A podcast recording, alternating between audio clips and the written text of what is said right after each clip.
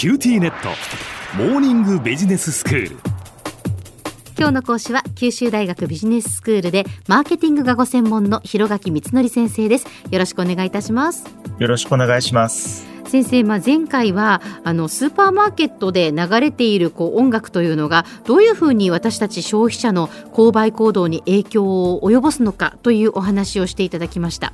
まあ、ゆったりした曲を流した場合とアップテンポな曲を流した場合でお客さんはゆったりした曲を流した時の方がお店の滞在時間がまあ長くなってスーパーの売り上げが伸びるというお話もありましたよね。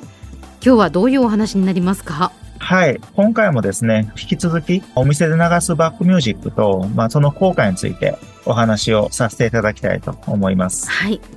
あの、スーパーマーケットはできるだけ長くお客さんに滞在してもらった方が、まあ、売り上げが伸びる傾向があるっていうふうに言いましたよね。うん、で、これはどうしてか、あの、わかりますか？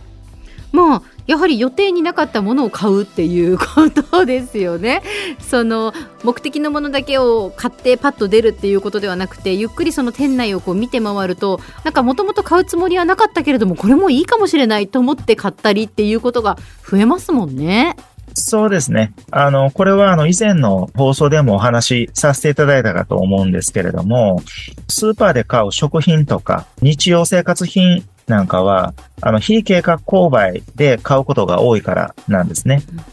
あの、非計画購買とはですね、あの、事前にあれこれ何を買おう、これを買おうっていうふうに、まあ、心に決めるんではなくって、まあ、あの、お店を訪れて、いろいろな商品を目にして、あ、そういえばこれもそろそろ買わないといけないなとか、そういうふうに気づいて買うのを決めるような、まあ、そういったあの、買い物のことですね。ええで、こういったあの、非計画購買の商品なんですけれども、長くそのお店に滞在してもらった方が、買ってもらえる可能性が高くなるわけなんですね。うん。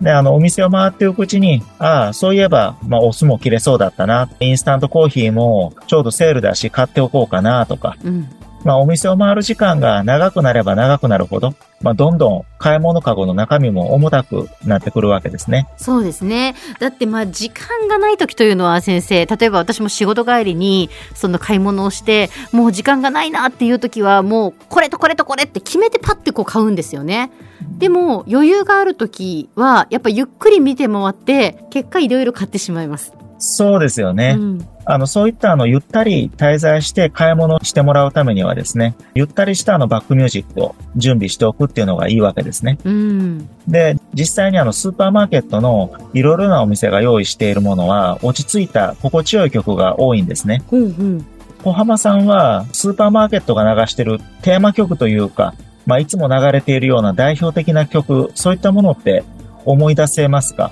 ああ。いくつかそうですね普段やっぱりよく買い物をするお店で流れている音楽っていうのはわかると思いますそうですね例えばあのイオンでよく流れている、あの、和音の曲とか思い出せますか？あの、和音のテーマっていうふうに言うらしいんですけど。和音のテーマあ、聞いたらわーって思うかもしれませんが、今ちょっとパッと出てこないです。すいません。えっ、ー、と、これはですね、まあ、電子マネー決済音で、なんかあの、イオンで、あの、和音っていう音が流れる。まあ、これはあの、ハッピー和音っていうキャラクターなんだそうなんですけれども、まあ、それを想像させる、あの、曲なんですよね。あの、なんか口笛とあと和音のあの、まあ、声ですね。まあ、その二つの音といいますか、声が、あの、組み合わせれてる曲なんですけれども、はいはい。まあ、おそらくあの、耳にされたら思い出されるんじゃないかなっていうふうに思うんですよ。うん、だと思います。はい。うん他にもあの、スーパーのサニー効果で言うと、あの、これあの声優グループなので、あの声優のテーマソングが流れてるんですね。で、これもお聞きになったらおそらく思い出されると思うんですけれども、これはあの、私有声優っていうあの曲なんだそうなんですね。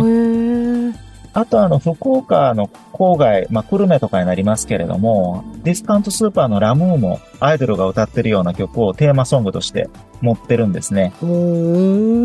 で、あの、いずれもあの、共通してるのは、あの、リズミカルで、まあ、聴いていて心地の良い曲だっていうことなんですね。うん。まあ、他には、あの、福岡では見かけないスーパーですけれど、あの、ライフっていうスーパーマーケットがあります。はい。で、これはあの、関西と関東で有名なスーパーなんですけれども、うん、まあ、このスーパーにもテーマ曲があって、優しい素朴な曲なんですけれど、作ったのはあの、桜井美樹さんっていう TBS とか、あるいは MBS なんかの放送局の番組で流れる曲、まあそれをたくさん作っている著名な作曲家さんだとそうなんですね。たくさんのアニメとかドラマとか、あの CM の音楽を手掛けられてるそうなんですね。うん。他にもあの曲に使われてるギターとかバイオリンの演奏なんかも有名なミュージシャンが参加されているそうです。えー、そうなんですね。やっぱりそのお店のこう、まあ、BGM っていうのには、やっぱきちんとその力を入れて各スーパーこう作っていたり用意していたりするっていうことなんですね。そうですね。バックミュージックも大事な買い物体験の一つになるわけですよね。ですので、ある意味スーパーの顔のような、まあ、存在の一つだっていうことが、まあ、言えるんじゃないかなっていうふうに思います。はい。あの、逆の例を一つご紹介したいと思います。アメリカで、アルディ USA っていう、まあ、ディスカウントスーパーがあるんですね。うん、で、そこでは、あの、あえてバックミュージックを流さないようにしたそうなんです。へえ。あの、バックミュージックにも流す権利料とか、設備とか、まあ、いろいろお金がかかるわけなんですよね。うん。ですので、まあ、それにかかるお金を、商品をよりお安くお客さんに売るっていうことに歓迎しますっていう、まあ、そういったことなんだそうです。小浜さんとしては、音楽がないスーパーってどういった印象になりそうですか？うーん、想像するに、なんかちょっとこう、物足りないような気持ちになるかもしれないですね。私も、あの、そう思います。先ほども言いましたように、音楽も買い物体験のあの、重要な一つですし、うんあの、滞在時間にもあの、影響を大いに与えることになりますから、おそらくこのディスカウントスーパーも、いずれまたバックミュージックを再び流すようになるんじゃないかなっていうふうに、私はあの、予想してるんですけどね。では先生、今日のまとめをお願いします。はい、あの、今日はあの、前回に引き続いて、バックミュージックがお店の売り上げに与える影響についてお話をさせていただきました。適切な音楽を選んで流すことで、お客さんがより長く滞在して、より多くのお金を使ってくれるようになるわけですね。で、また、あの、買い物の体験をより楽しかったなっていうふうに思ってもらえることにも役立つわけです。今度、お買い物をするときにバックグラウンドで流れてる音楽に耳を傾けてもらえれば、何か面白い発見があるんじゃないかなっていうふうに思います。今日の講師は九州大学ビジネススクールでマーケティングがご専門の広垣光則先生でした。どうもありがとうございました。ありがとうございました。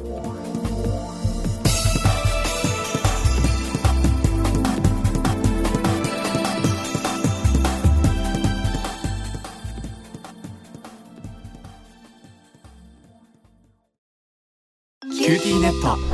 お乗り換えのご案内です